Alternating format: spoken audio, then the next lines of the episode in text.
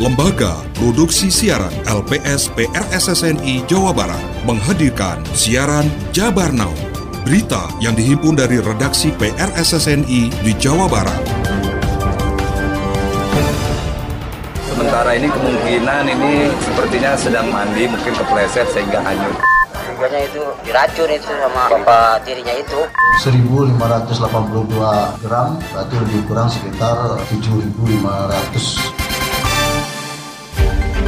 Jabar Now hari ini menyajikan sejumlah informasi di antaranya. Polisi amankan tiga orang terduga pelaku kasus keracunan di Bantar Gebang, Bekasi. Bertekad ciptakan keamanan maksimal, Polres Garut tak segan gulung geng motor.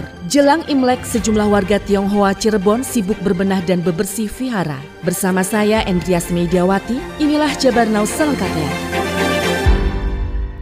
Satu keluarga di Bantar Gebang, Kota Bekasi ditemukan keracunan pada 12 Januari 2023 lalu. Setelah menjalani perawatan, dua korban selamat dari lima anggota yang terindikasi keracunan. Korban selamat pertama, pria dewasa berinisial MD yang sebelumnya menjalani perawatan di ruang ICU, kini sudah dipindahkan di ruang perawatan. Selengkapnya bersama PRSSNI Korwil Karawang. Korban selamat pertama yakni pria dewasa berinisial MD. MD yang sebelumnya menjalani perawatan di ruang ICU, kini sudah dipindahkan di ruang perawatan. Humas RSUD Bantar Gebang, Sandi Romadoni mengatakan korban lainnya bocah berusia 5 tahun berinisial NR. NR sebelumnya juga mengalami muntah-muntah meski tidak harus menjalani perawatan di ICU. Indikasinya keracunan. Pasien muntah-muntah, kejang-kejang juga, Sebelumnya, polisi memastikan seluruh korban penghuni rumah tinggal di kawasan Kelurahan Ciketing Udik, Bantar Gebang yang diduga keracunan mempunyai hubungan keluarga yang ditemukan 12 Januari lalu. Lima anggota keluarga yang ditemukan terkapar itu terdiri dari seorang ibu, tiga anak, dan satu ipar dari si ibu.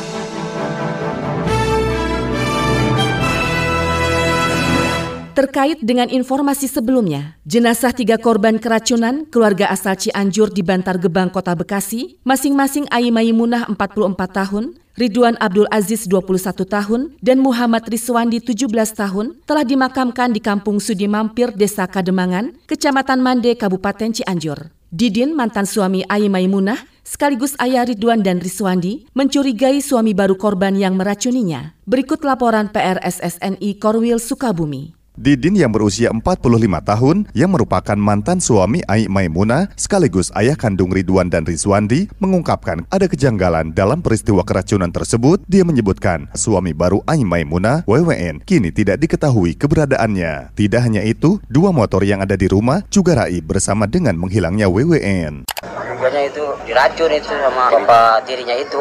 Dia menimpa saya kalau ada tangkap aja dia. Kabur di dia juga gak ada datang jawab tuh. Update kasus keracunan di Bekasi, polisi amankan tiga orang yang diduga terlibat kasus itu. Kabit Humas Polda Metro Jaya, Kombes Truno Yudo Wisnu Andiko, Selasa 17 Januari mengatakan, penangkapan ketiga pelaku yang diduga membuat keracunan satu keluarga telah diamankan, nantinya secara komprehensif akan disampaikan. Kendati amankan terduga pelaku, Truno Yudo masih enggan menyebut identitasnya.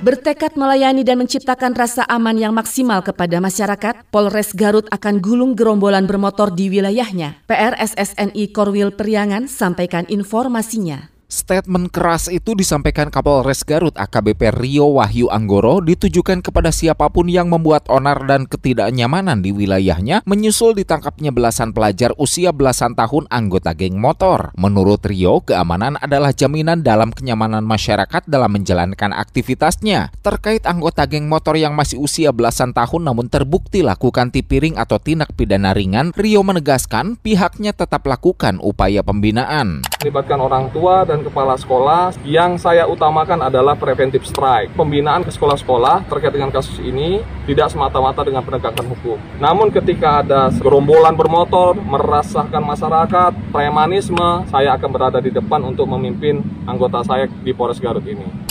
Sebelumnya diketahui Polres Garut menangkap seorang pemuda usia 19 tahun inisial MHR yang jadi pimpinan geng motor sentrum bersama 16 remaja lain lantaran konvoi ugal-ugalan di jalan raya dengan membawa senjata tajam sehingga meresahkan masyarakat. MHR yang juga jadi tersangka itu ditahan, sementara belasan anggota geng motor lainnya masih berstatus di bawah umur atau pelajar dikenakan sanksi tipiring dan pembinaan.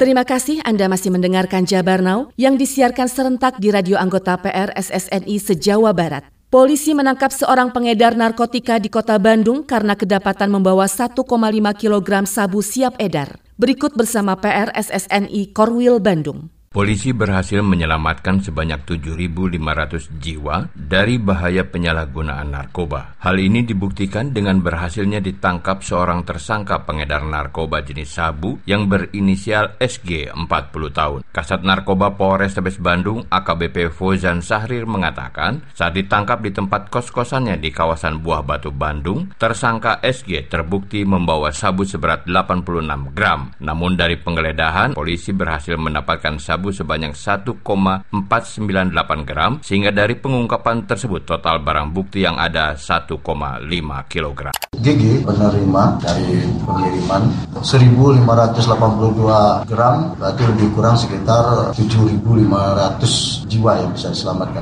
Lebih lanjut, AKBP Fauzan Sahrir menambahkan tersangka SG akan dijerat pasal 114 ayat 2, Junto pasal 112 ayat 2, Undang-Undang nomor 35 tahun 2009 tentang narkotika dengan ancaman hukuman maksimal seumur hidup.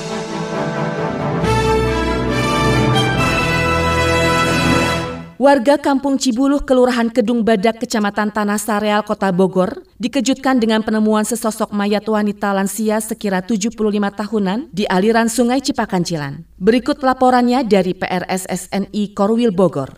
Warga awalnya mengira tubuh korban adalah boneka yang tersangkut di antara bebatuan. Kayak boneka, lihat kok kaki. Ya orang orang orang orang.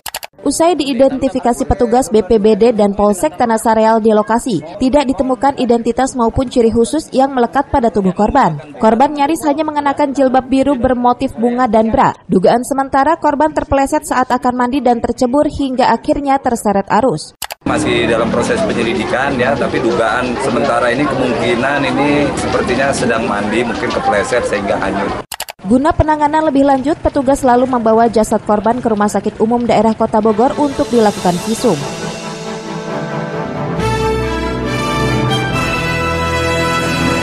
PRSSNI Korwil Cirebon menginformasikan berbagai persiapan dilakukan menjelang Hari Raya Imlek di Vihara Dewi Welas Asih Kota Cirebon. Sejumlah warga Tionghoa sibuk berbenah termasuk mencuci puluhan rupang yang ada di vihara. Sejumlah kaum ibu-ibu dari komunitas wanita Theravada Indonesia turut berpartisipasi dalam mengikuti tradisi cuci rupang tersebut. Bahkan mereka mulai beraktivitas melakukan cuci rupang di dalam vihara dengan sangat teliti. Sekretaris Wandani Kota Cirebon Lili Wahyuni mengatakan, kaum ibu-ibu dari komunitas wanita Theravada Indonesia mengikuti bersih-bersih patung dan sekitar wihara. Dilandasi dengan kegiatan umat Buddha di Cirebon khususnya. Jadi kita mempunyai kegiatan jadwal untuk berbuat kebaikan dan salah satunya kita sama-sama bersih-bersih rupang gitu. Terus kalau enggak sosialisasi ke masyarakat gitu. Jadi ini kan ada momen Imlek jadi ya bersih-bersih rupang. Gitu. Beberapa hari menjelang perayaan Imlek, puluhan lilin nampak sudah disiapkan dalam menyambut Hari Raya Imlek mendatang.